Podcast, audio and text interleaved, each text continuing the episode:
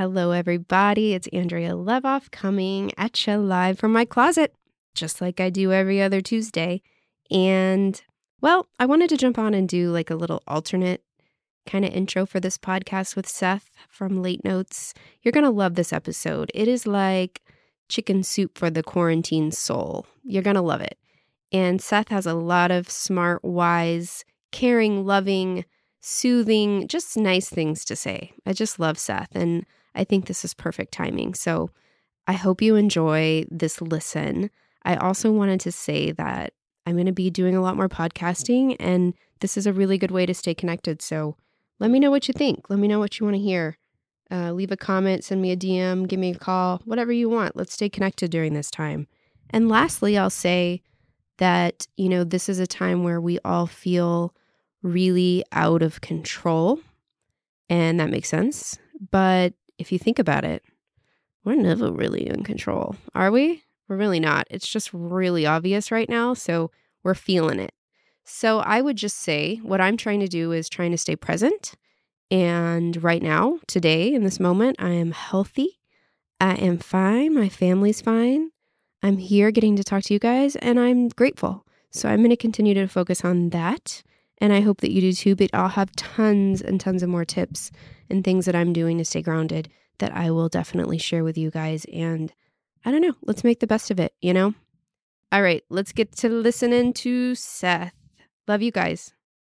All right, I am here with Seth and I can see him. We got our cameras to work. Yes. Yes. Technology. But I'm so happy to have Seth here or there, but I can see him. You guys can't see him, but it's been a thing trying to get this scheduled because we're both parents. And, Yes. you know, kids happen. Oh my gosh, kids do happen. But thank you so much for joining me. No, thank you for having me. I'm very I'm honored to be a part of of the show, the podcast. So, introduce yourself. Um, your listeners obviously know you, but my listeners may or may not. So, tell us a little bit about yourself and your family, and you know whatever you want to share. I am a full-time working father of five. Uh, my wife and I live in a suburb of Salt Lake County in Utah, and we, I think, I think I, I've gained a little bit of notoriety by being kind of a dad doofus, and I'm okay with that. I, Yeah. you know, I was raised kind of in a similar atmosphere. My dad was really fun growing up and always uh, shined a positive light on things. And so I started by writing notes for my late daughter. I got sick of writing the same old, please excuse Bella for being late. She was being passe about it. So I started trying to embarrass her intentionally with these notes. So I Mhm. have a I have an Instagram co- handle called at late notes, and uh, that's how it originated. I started writing these notes, and I'd send these pictures back to my wife. She started the Instagram account, and then um, yeah, it just kind of like a snowball rolled up. And then most recently, been dressing up to drive my daughter and her, let's call them high anxiety friends, to a new middle school and junior high in the area. So I think it's one of those things where it started out trying to kind of relieve some of the anxiety they were feeling about going to a new school on the first day. And it again has snowballed into this ridiculous kind of exercise of fun and and hopefully making them smile on the way. And I saw your most your most recent one was um the German guy. Yeah. Oh yeah. Yeah, he was a good one. Yeah, Stefan. How do you? So, I mean, there's a lot there, but how do you get your ideas for the characters? Like, do they just kind of emerge? That, that's a good question because the first time I did it, it was very improv. Um, I saw my daughter was very like you know when you see your kids and you know they are just filled with anxiety. You Yeah. you know something is going on and they're very nervous about something. I I saw that in her face and I knew the circumstances and so I figured, well, I'm, I got to take her mind off of it. So I had this top hat that I had de- decorated for one of my friends um, for a Kentucky Derby prep party earlier that year and it had flowers all over it. And I put it on and I started singing songs as if I were, and I called myself Silly Wonka. And I started singing like this, the tunes from Willy Wonka and the Chocolate Factory, um, Gene Wilder, that version. And I just changed the lyrics to try to make her happy. And at least it distracted her. She was so bothered by it, but at the same time, it distracted her from the fact that um, she was doing it. And then people just started saying, "Oh, you know what you should be? You should do this. You should do this." And I thought, "Well, this could be a thing. It's kind of fun. I like it." And I, I do it before work, so it's all right. right? And Yeah. and that's where the the ideas. uh, So to answer that question, part of the ideas come from my wife and I think, "Oh, that's relevant. That's funny." And people email in or message in all the time. This is what you should do, and they're very good suggestions a lot of the time. Some of them are unrealistic, but it's fun to hear everyone's um, takes. So That's awesome. And do you so you have five five children you said? yeah, fine. And what are the ages? so my I have a sophomore daughter in college. She's almost 20 years old. Uh, 17 year old senior in high school. 14 year old Sophia in uh, ninth grade, which is middle school here, and she'll go to high school next year. And then Nolan, Nolan, who is 10, and Liam or William, he is seven. Okay. Oh wow. Full house. Yeah. Do all of your kids have um you obviously have a good sense of humor. Do they all have do they all share that or at least appreciate it? Uh, yeah, most of the time. There's also moments where some of the girls can dish it really well, but they don't take it as well. Yeah. what are you saying, Seth? No, just just my girls, by the way. That is not a general blanket Yeah. statement. That is saying I'm kidding. they're very good at they are very good at teasing, but sometimes they don't like it. So we have, you know, ebbs and flows in the house, but we're all very um we take we always kind of err on the side of oh let's make this into a joke just that's i think that's our nature nolan or my 10 year old is probably the goofiest kid he's probably the comedian of the household actually so Oh, that's awesome. yeah Um, we had a rule in my house for a long time that was if it's funny, you're not in trouble. that's a good rule that's a good rule I have such a hard time if it's if it's funny. I'm like, oh man, this is so funny. How I can't I can't you know quote unquote discipline you right now because it's just too funny. how was it so how was that judged who was the jury there because i love that i love to be able to say well most of us thought it was funny so you got to be okay with it Yeah, I think I think I was the final say. I mean, I only have two, so and I think I was like the final the judge, but that is interesting. I don't know. My my daughter and son fight a lot, so I feel like they would it wouldn't be good if I let them vote because they'd always vote against the other one. Um, so I think I have to be the dictator in that. yeah But- i i, I like It would be interesting with five though to just to kind of take a vote. I feel like there's enough uh yeah there's a tiebreaker there's a, enough people. Yeah, yeah, yeah, yeah. although my da- i think the, this the youngest son liam would be able to be swayed by you know certain members of the family Right. he'd be like a swing vote that, that people could lobby uh, to anyway Right. So I'm talking to you at work.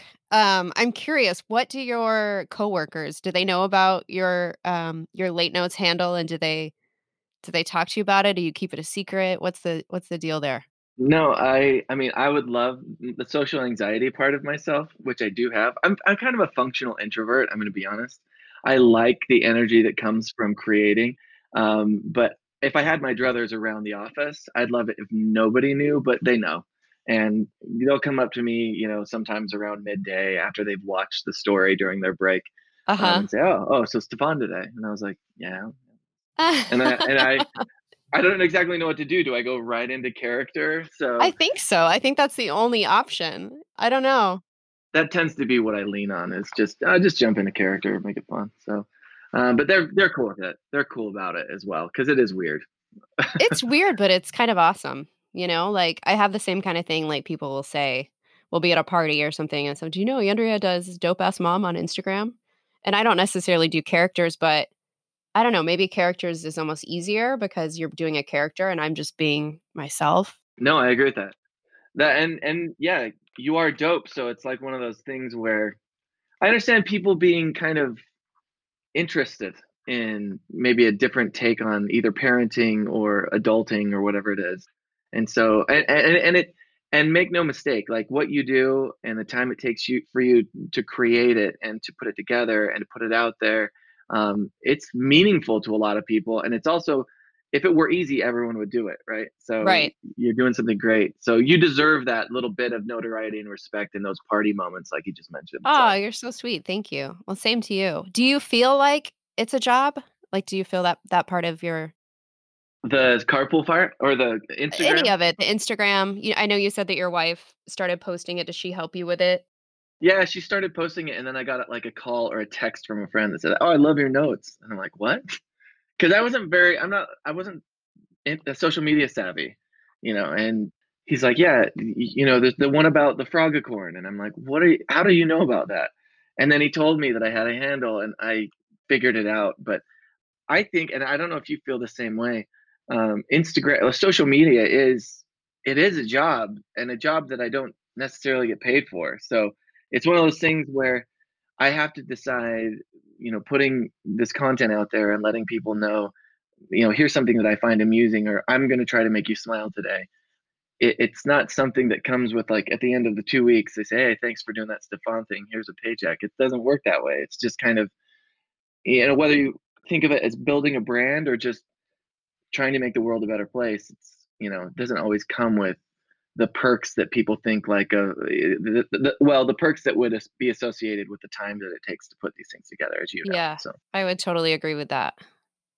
Um yeah i joke i say this is this is my job this is what i'm not getting paid to do. You know, like, yeah that's a great way of putting it. yeah you know yeah I, I yeah it's just a funny thing because it does take a lot of time and i think with kids too, part of my job is to be on Instagram and engage on it. So I'm sitting there telling them not to be on their phones and, you know, not be addicted to their electronics. And here I am. It's just hard to find that balance, you know, to to say, well, this is my job. And then, but you know, this is a job you can't have. you need to do something else. you hit on a really good point too, because it, it is such a part of all of our lives and to a degree, you know, everyone you could be on there all day and you could neglect you know maybe the emotional needs or physical needs of your children and you, would be distracted and it's a real thing. Um, so setting kind of those parameters where like I've, I've got to do this for a set amount of time it does become like a second job and a second job that by the way i don't think either of us would do it if we didn't enjoy it and didn't enjoy the reactions of the people with whom we're connecting um, or the input from them and the ideas and and the feedback and and that's what I love. It's kind of like it's, it's a rejuvenating part of it, but it is definitely effort that doesn't necessarily reflect itself in you know the ways that people think. Agreed. Yeah, completely. Yeah, I think uh, at least what keeps me going are the DMs and the the comments and the you know where where have you been? You didn't post today. You know, are you okay? I'm like, I'm still here? Still here. Um, but yeah, that's that's the best part of it for me is the community. And you know, I've had some opportunities that I probably wouldn't have had if I didn't have the Instagram that I've gotten to share with my kids, so that's cool too. Definitely that. But yeah, it's a it can be a time suck. I've had to set time limits and you know, I'll, uh, it does notice when I'm reaching for it and why I'm reaching for it and I don't know, I read this interesting book recently called How to Break Up with Your Phone and it was talking about how Instagram and these apps are sort of um, as addicting as slot machines, meaning that for every pull, you you know you pull the thing or you go on the app, one out of 10, 15 times you're to get like something good, you know, like quote unquote good, like a DM or something that's to give you that hit of dopamine. And that's why we keep going back because we want that. But most of the time, we're just getting, you know, someone's, you know, post about mm-hmm. whatever and it's causing anxiety or whatever and i don't i've just been more aware of that lately. That's interesting. What what is that book sorry? It's called how to break up with your phone. So not only does it i like it because it doesn't just go through like why it's bad it kind of then gives you steps if you decide to like do this detox. It kind of like lays it out there for you so i like that. Now correct me if i'm wrong but when when you say how to break up with your phone it sounds like you're breaking up from uh, it's it's teaching you how to break up from a very maybe an unhealthy relationship with your phone exactly still yeah. being friends afterwards right exactly yeah exactly and it's a little different so it's not written from the perspective of someone that uses instagram for their quote unquote job right it's it's really written to the person that's just like i think on instagram which is, us is a little bit different because we kind of have to be so her suggestion is just to delete all of these apps kind of off your phone, at least in the beginning, and then check them from your desktop because you're less likely to spend hours and hours you know, checking Instagram from your desktop than you are your phone. But so anyway, it's take it or leave it. But I think she she makes some interesting points. I, I actually that that sounds very interesting because I do. I my wife and I actually we talk about this often that when our children see us in situations that maybe we could be more attentive and we're actually being more attentive to our, our devices what kind of what is that teaching them um, you know moving forward? Because so many of my habits good or bad are a reflection of the things i grew up seeing and um, interacting with. And i worry that if they're seeing little you know me taking little hits of this electronic dopamine are, are they going to feel like oh well my, my dad did this i need to do this as well and then be even more involved i don't know that's a it's an interesting concept but it's it, it, that, those kind of stresses as a parent i know you you feel this probably the same way. Um i'm just like what, what am i doing that is going to mess my kids up later in life right now? What the answer doing? is something and it doesn't matter. I think it's always something right? Like it, it has to be. Yeah i think you're right. The answer is something but but then i also wonder you know this carpool thing is it good is it going to be good for sophie or is it going to be is this going to be something she looks back on and thinks oh man that was a i wish i could detach myself psychologically from that year of middle school. I don't know. Oh man, I saw German... way too much of my dad in with his shirt off driving my in lederhosen. Yeah, I don't know. So, I think that they will look back and I don't know your kids obviously, but it's such a to me it feels like such a fun and at least well intentioned thing, which I think goes a long way with parents, right? We can at least look back and be like, well, they meant well. Yeah, I think that's. I think that probably defines uh, this my efforts probably best. Is I'm I mean well. I hope it, it is enjoyed by the kids and the audience. And at the end of the day, I'm going to keep doing it because I enjoy it. and they seem to smile. But Sophie said, "Dad, don't ever do that ever again." I would stop. So she's pretty open to it so far. And you said Bella was the one that you started the late notes with because she yeah. was always late. And so tell me that story. What what was happening? How old was she? And what was the impetus for that? Yeah, she was about Sophia's same age. She had gone through Sophia and Isabella actually at, at similar times went through some rough friend patches, right? Uh-huh. Where there was almost a we don't want you part of our friend group anymore. And as a reflection of that, I think rough patch with a group of friends, Isabella became let's say a little more hesitant to wake up on time and to get to school on time. We also lived far. We had just moved, so uh, there was not a bus that now took her to school. It was going to be our responsibility as parents to get her there and, and from school for the remainder of that school year, because um, she wanted to stay at her old junior high school, which I appreciated. So we, um, you know, she was in. She was having a downtime, and I was also having a downtime. I just lost my job. And so my wife was like, You need to start, you drive Bella to school. This is healthy for you. It's good for her. You guys can talk. Um, and so we started, you know, that that became a habit. But she also didn't really care if she was late. And I would write a note, like I said, very benign note, like, please excuse Bella for being late, you know, date, signed me, and send it in. Um, well, I got to the point where I was kind of frustrated. I'm like, I'm trying to put my professional life together. You need to start putting your junior high life together. How can we work together and make this happen? And I thought, well, I mean, I'm, she has to send, she has to have this note. They almost, they will call us or they will, uh, the attendance office will find a way to contact us if she doesn't have some sort of a note. So I'm like, well, I'm going to send her in with something that the attendance office personnel can laugh at at least and that they can find and they'll look at her and be like who wrote this? Did you write this? Did your dad really write this? And she did and i actually got a call because I'd put my phone number at the bottom of them uh, originally and i'd get a call that said did you seth uh, this is so and so from the attendance office. Did you write this note? Indeed write this note. I'm like yes i did. And uh, you know it kind of went from there. She was embarrassed though. I was like was my daughter embarrassed and she said, Yes, she was. And I said, Good, mission accomplished. the next day, after being late for, I don't know, seven days in a row, seven school days in a row. How later how late are we talking? Um, not terribly late, but just kind of like uh if I either the choice of being on time or eating my breakfast here at the counter uh, before going. Um, she's choosing eating her breakfast and being five minutes late, right?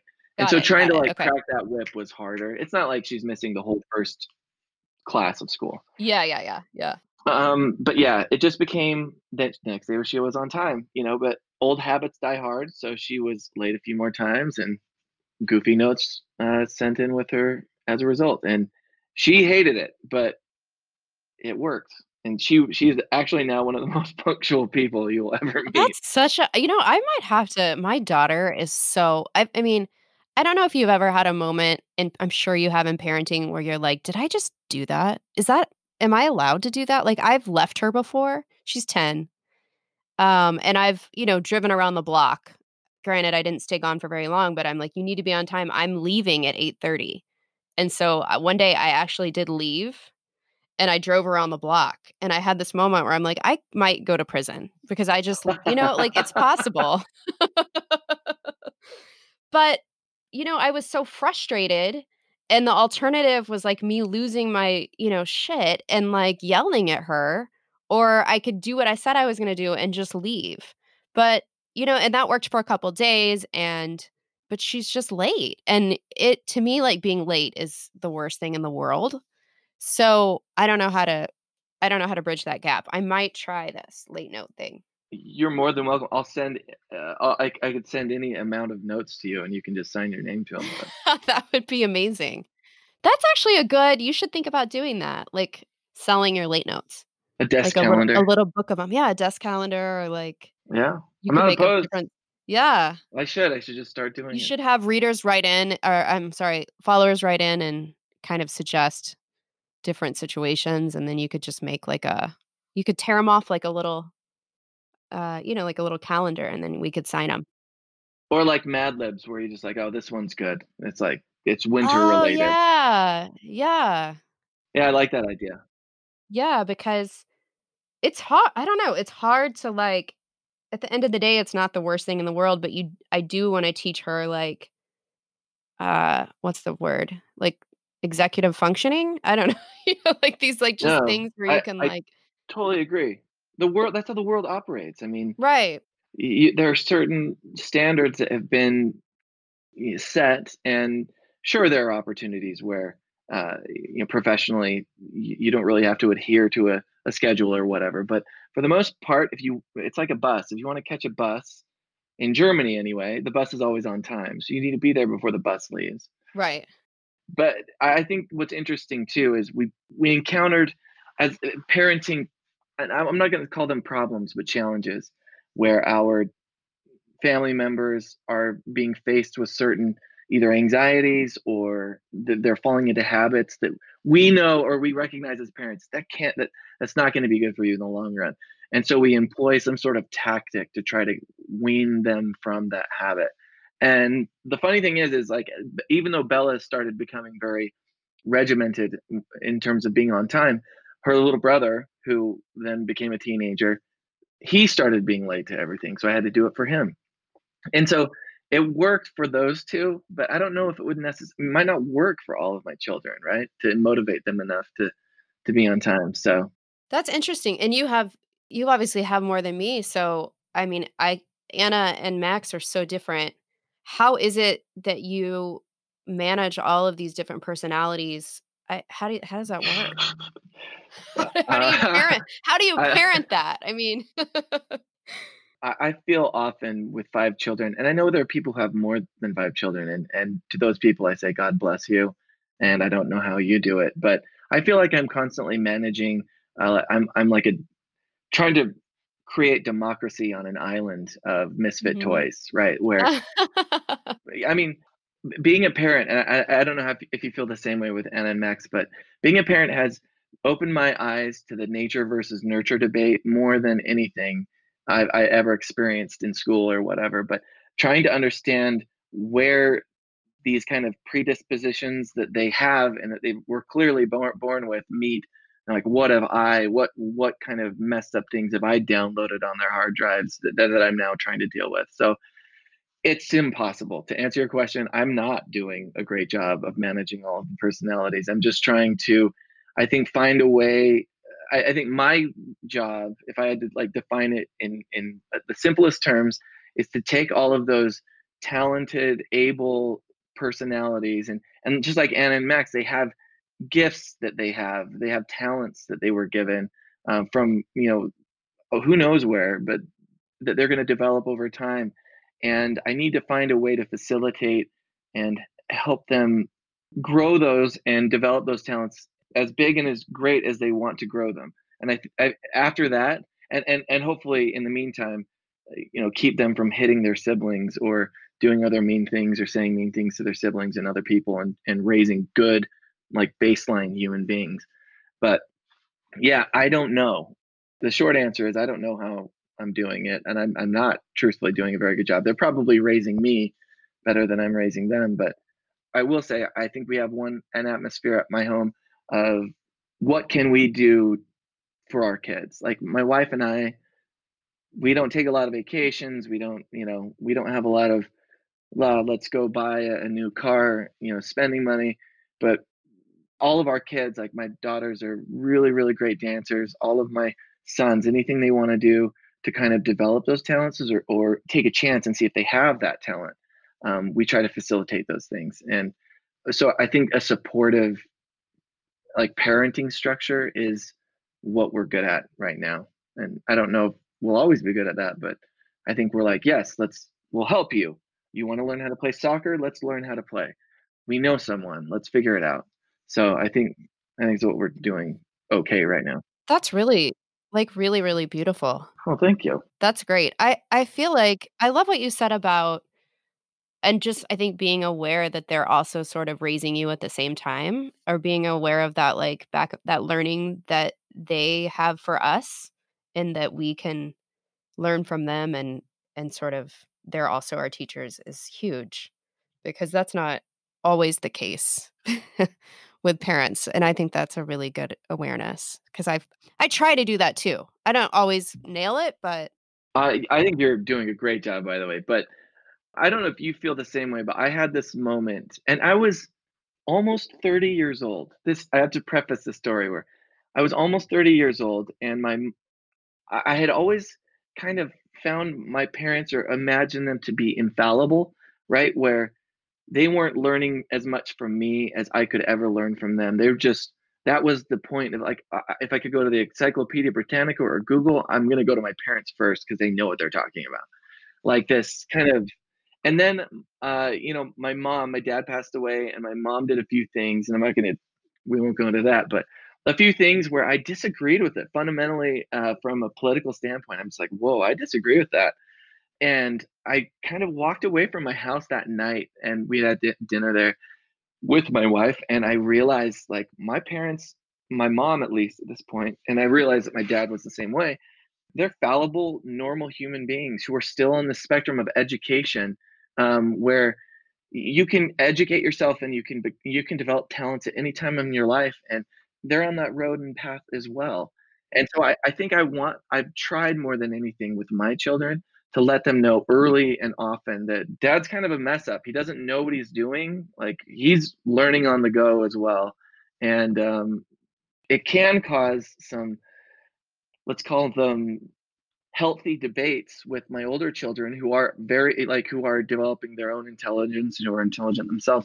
But it also helps them to understand that they can have open and honest conversations with me without feeling that, oh, I'm going to be able to say, well, you made a mistake there because I'm always right and you're always my kid. Right.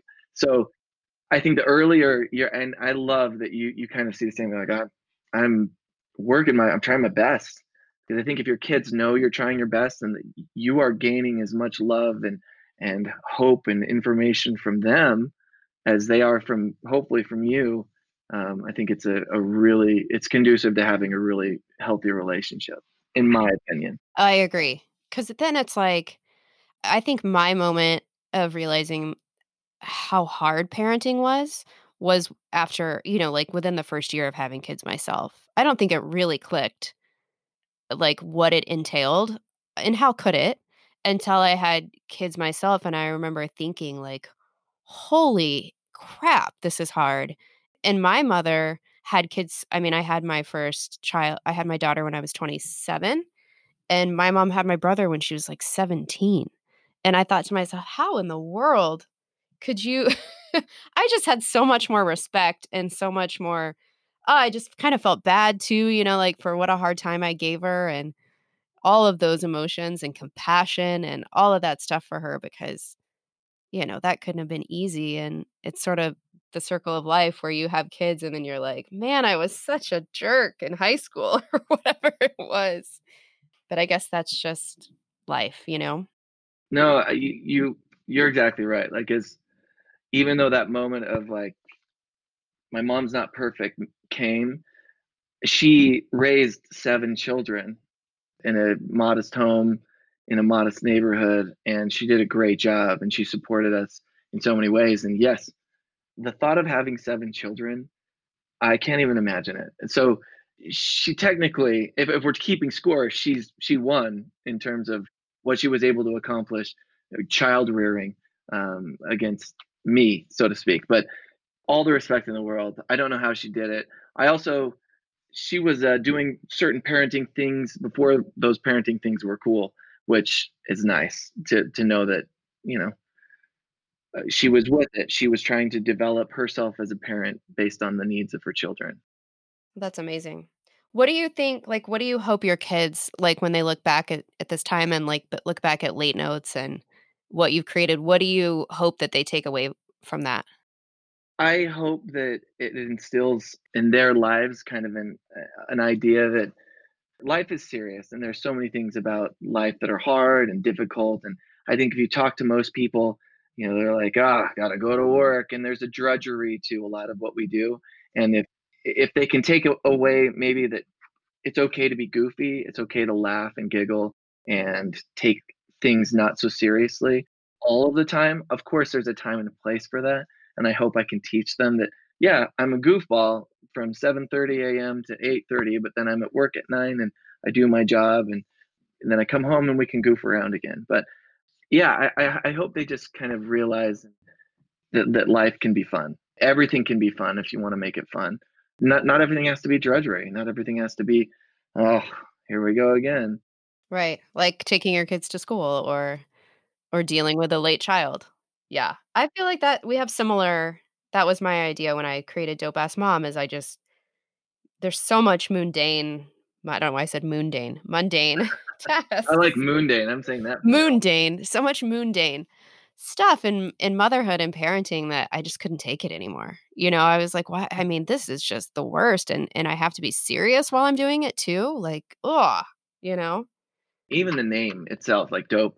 Uh, you're you're teaching your kids that, like, hey, this can be yeah we are we're going to recital but there are cool things about this recital. There are dope things that we're going to experience here. Or hey we're going to an art museum. I know you're not super stoked but art is dope. Let me tell you why. Like that's the kind of stuff that you're instilling in them an idea that you know there's always something to take away from from this and uh, given this kind of moniker that we've carried around for a while. So i think it's really it's really brilliant.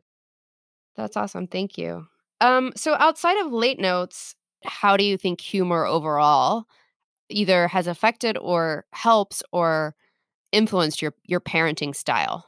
And I'm assuming that your parenting style is humor. Maybe it's not, or it has humor in it. It definitely has humor in it. I'm not immune to those moments of like, oh my gosh, I, I don't want to clean this up. Why did you? What have you done? Type thing. But one example I I guess I would give is my son when he was uh, my, my seven year old son Liam was very curious. In the pantry, we had these two big five gallon buckets of wheat because for we grind our own wheat to make whatever. Angie, my wife thinks it's healthier, and it probably is. Um, but and then we had another bucket that was full of the flour that that she would create from the actual wheat. And so he was fascinated with these things, and I never understood it. He was two years old always trying to get in the pantry. He couldn't reach the doorknob, so if we didn't shut if if we shut the pantry door, we were fine. But one day we left the pantry door door open. He got the lid off these five gallon buckets and proceeded to spread wheat and flour all over the house and make oh little Gosh. you know like little piles everywhere and just it was it was honestly like one of those mess nightmares where you're like, well, we should just burn the house down and move. But it's like when my kids had lice. Just just yeah, move.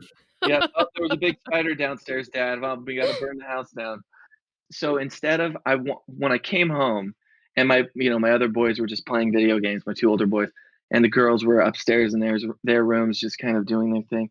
I was like, what has happened? My wife was still away, and instead of like, and my son Liam looked at me with these this face of like, uh oh, I've done it. And instead of losing it, I we just got on the ground and we started doing like little snow angels, but in the flour, and we did them all over the house. I mean, I had to clean the mess up anyway, but he giggled and he thought, man, you know, dodged a bullet, whatever. His face went from like, uh oh, I'm in trouble to um, this is fun and and dad and I are making a memory type thing. And I remember it. I don't know if he will. He was two. Um, but it was one of those things that kind of stuck with me that you know, life is messy. You're going to have these, you know, piles of garbage everywhere and you can either take those piles of garbage and you can try to turn it into something that is beautiful and fun and a memory or you can you know you can get angry and it's hard when you get angry there's you know the lifespan of that memory is is very finite Right. It's so true. It's like and he also saw I think he he probably knew like from that with that one glance of your face that like, "Oh, I shouldn't have done that." So why take it any further? You know, it's like he knew. So why make him feel like a horrible person because of it, you know?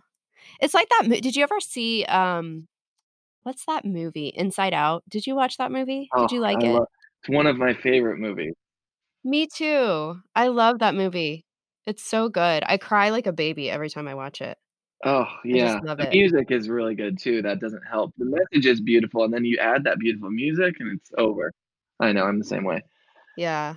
I actually have a book. I should send you. I, I'm gonna. I'm. I'm gonna send you a book. It's. It's essentially the making of that movie um, from a, the Disney Pixar's perspective.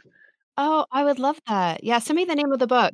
Yeah, I will find it and I'll send it to you because it is. If you like that movie, you'll love this book. It gives you like a little bit of insight as to why they made the characters the way they did and and what you know why they did the things they did with the movie that kind of made. I think. I, I think it makes everyone feel more normal seeing the way they kind of I don't know taken the the mind and and illustrated it.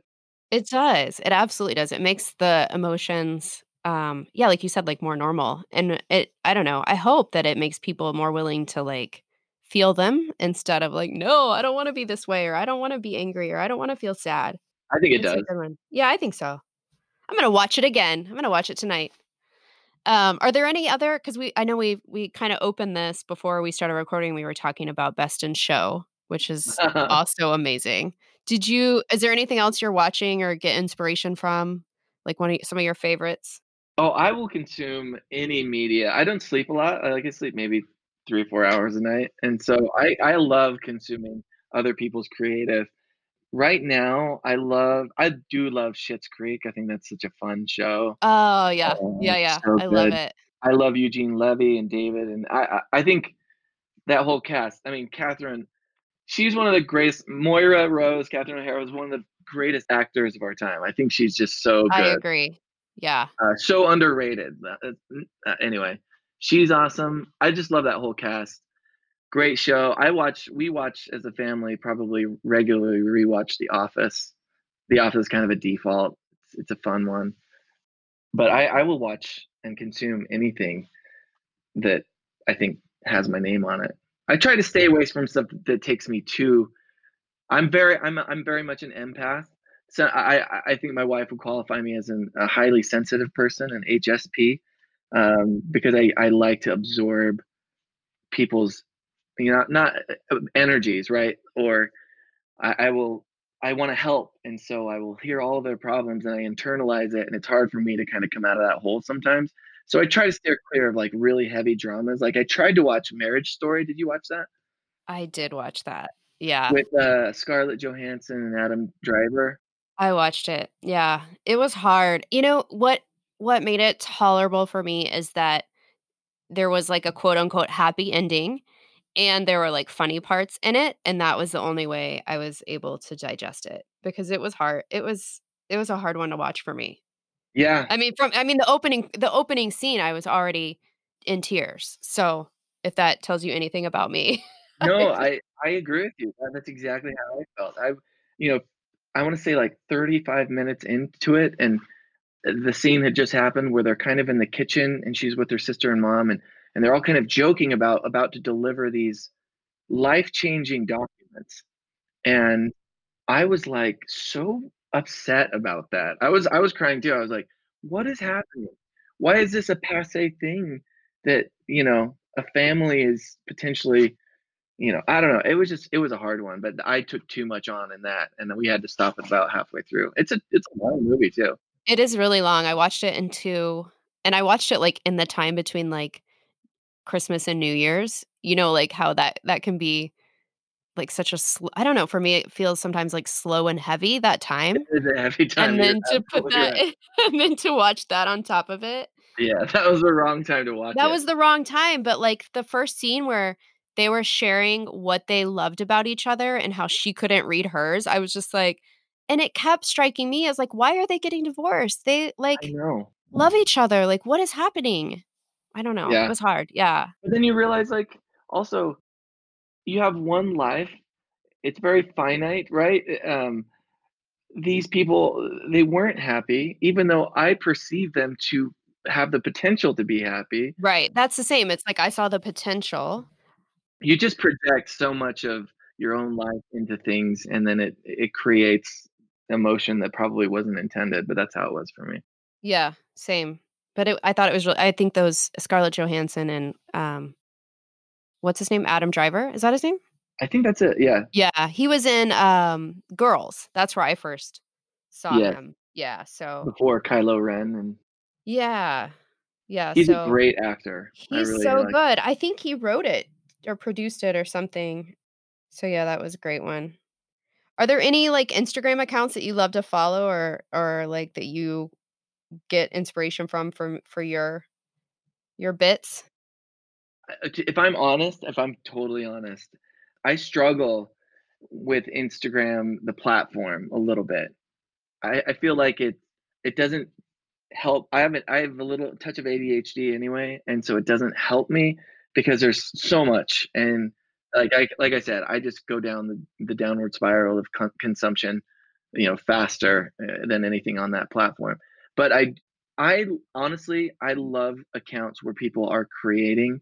Creating is like my that's my hot button. If if someone is creating something if they're creating a moment or an activity or um, and and not necessarily from a diy stance but if they are in the act of not just telling me I, I consume that not just telling me things but like showing me things that they are creating whether it's for their family or for their home or for their for themselves artwork whatever um, that kind of that kind of stuff really speaks to me but so to answer your question, it depends on the day because I know people the ebbs and flows of creation.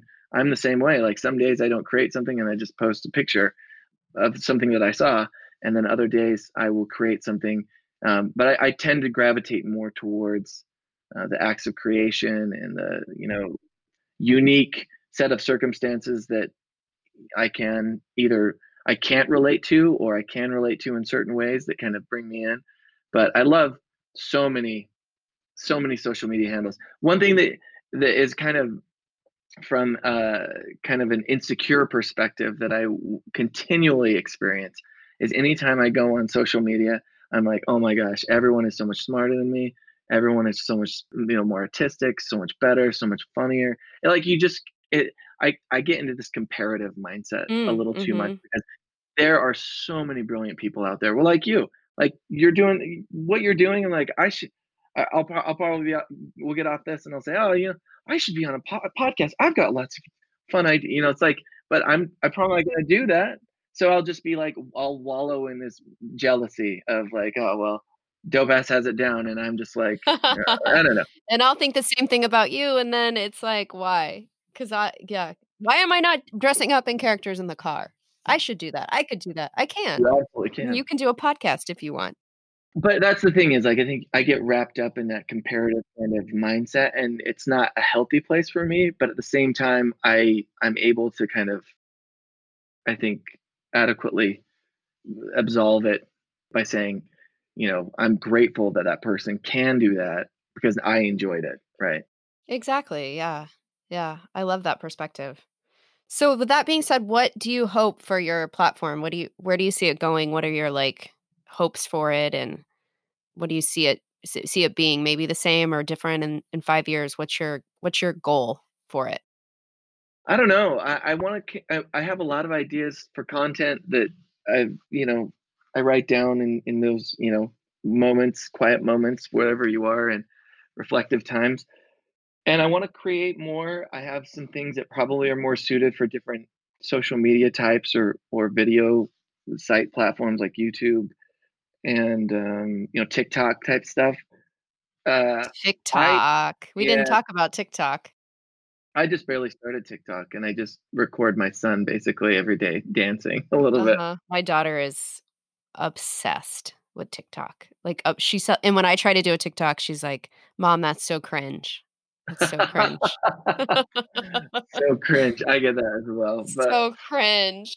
so cringe. That should be my handle, so cringe, at so cringe. That's so cringe. Maybe that's gonna be my podcast, at so cringe podcast Oh, I love that. Yeah, you can have it.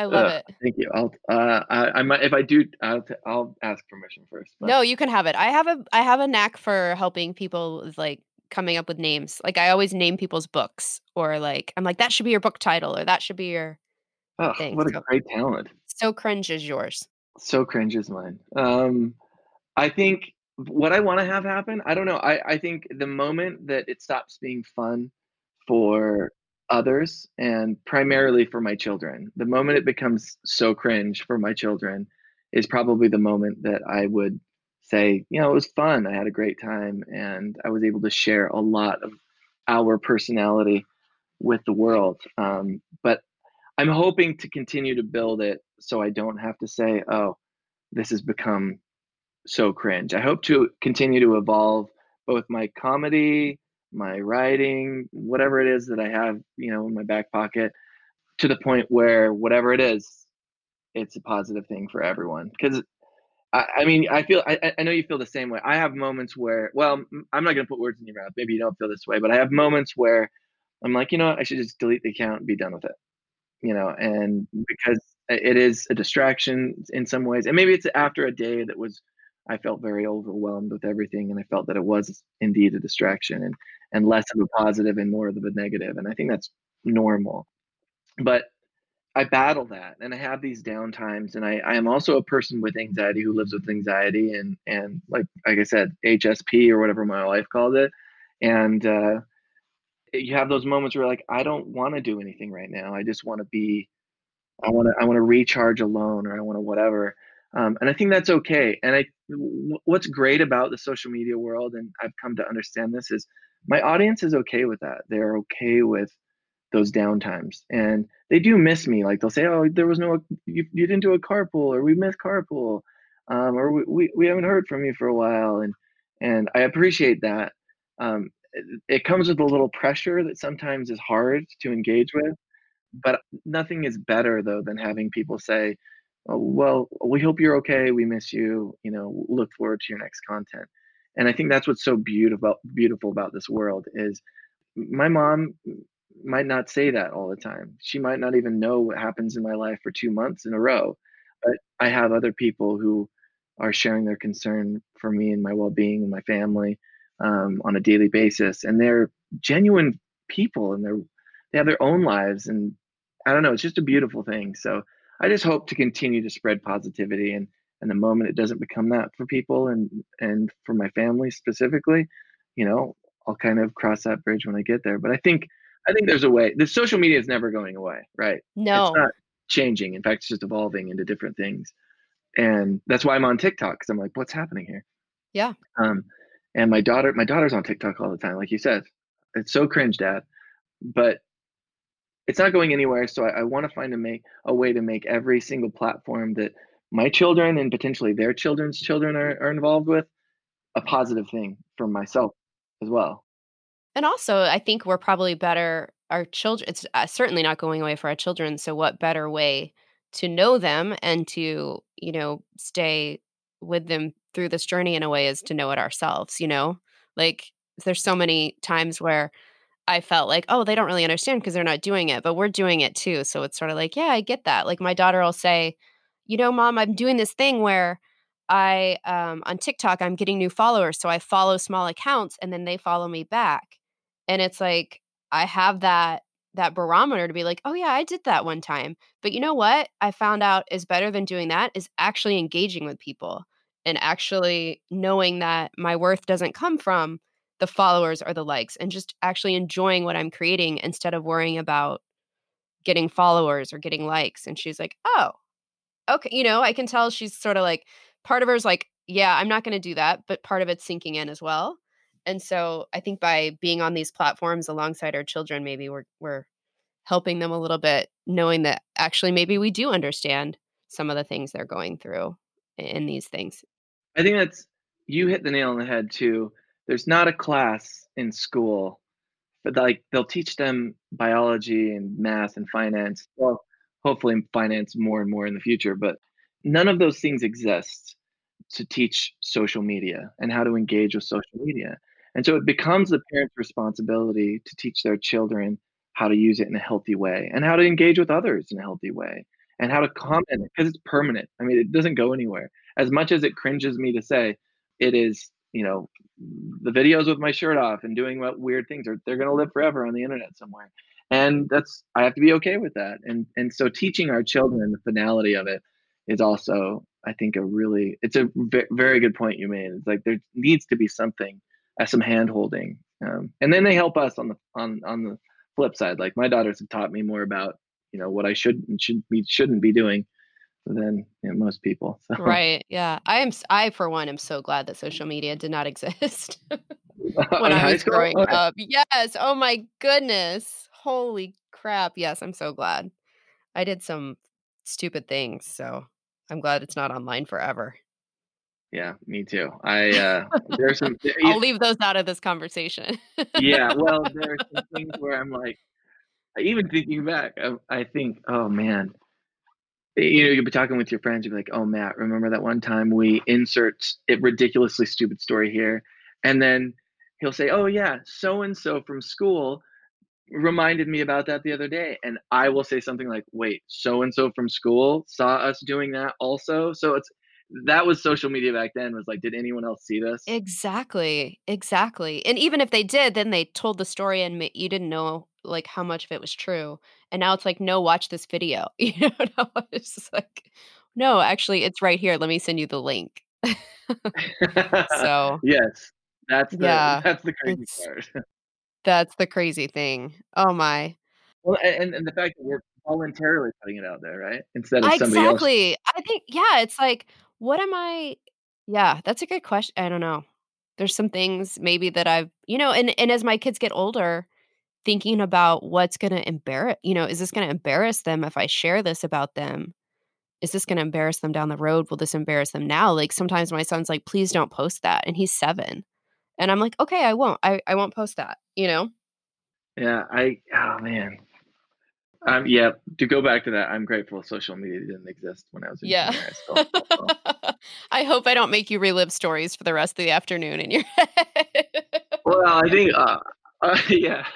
No, it's all healthy. It's all good. Yeah. Life, yeah. life is a learning experience. So For sure. That is that I think that's the perfect uh, thing to end on. If anything, life is a learning experience, right? Yes. Andrea, thank you so much. Yeah, this was so fun. On. I loved our conversation. Um, I knew you were hilarious, and um, it was it was such a refreshing and honest and just meaningful conversation, and I can't wait to share it with everyone. So thank you so much. Right back at you. I I, I feel validated, and I'm I'm happy that you know we're because I, I I really I like I said I really love what you do. I I think it's I admire it greatly. I wish I could do it like you do it. Um, I have to, like you said, kind of resign myself to acting a fool and being in a costume to do some of the things that you're able to do without. So I admire that greatly, and I'm I'm trying to get there. We'll get there over time, hopefully, maybe a little bit. I think we all have our different ways, and the way you're doing it is touching people in a different way than what I'm doing. So I think that's, I think it's okay. You know, I think you Yeah, should own no. it. Yeah. I, I am. I'm owning. I'm definitely owning it. I don't think I would go to the trouble if it is Uh, yeah. ridiculous. I think about the fact that you saw Stefan yesterday. I'm like, oh, geez. You know, just because fact that- yeah, the fact that people I really like admire are watching it, and then they're like, oh, I saw Stefan yesterday. I'm like, you know, you or my boss, and it's like, huh, and how did you feel?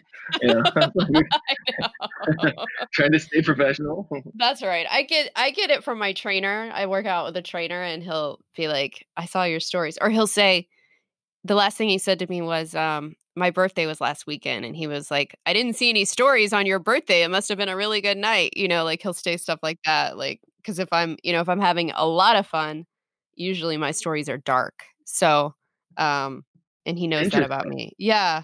Because I just, you know, I tune out. I'll just I'm having so much fun so I won't necessarily post. It's a it's an interesting you know, uh, of course I post I'm having fun, but if I if I reach that next level, it's usually not on my Instagram. Yeah, no, I, I get that.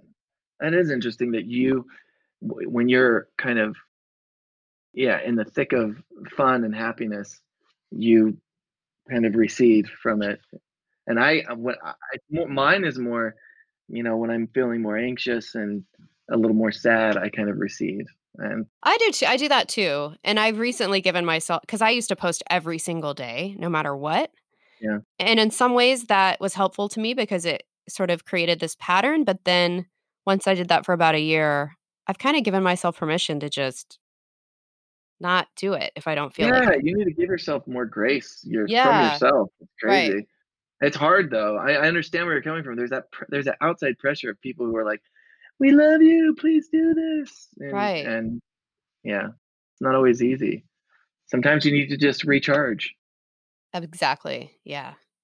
All right. Well, thank you, Seth. This was so awesome. Thank you for taking time out of your work day to do this. And I really, really appreciate it. And I had a lot of fun talking to you. I'm sure my listeners are going to absolutely love you after this. So I really appreciate it. I hope so, but I I love talking with you. I appreciate you having me on, and this has been an honor for me. So, best of luck, and let me know if I can ever do anything or be on again. I love I love love what you do. Okay. Awesome. You too. Thank you, Seth. All right, thank you. Okay. Bye. Bye.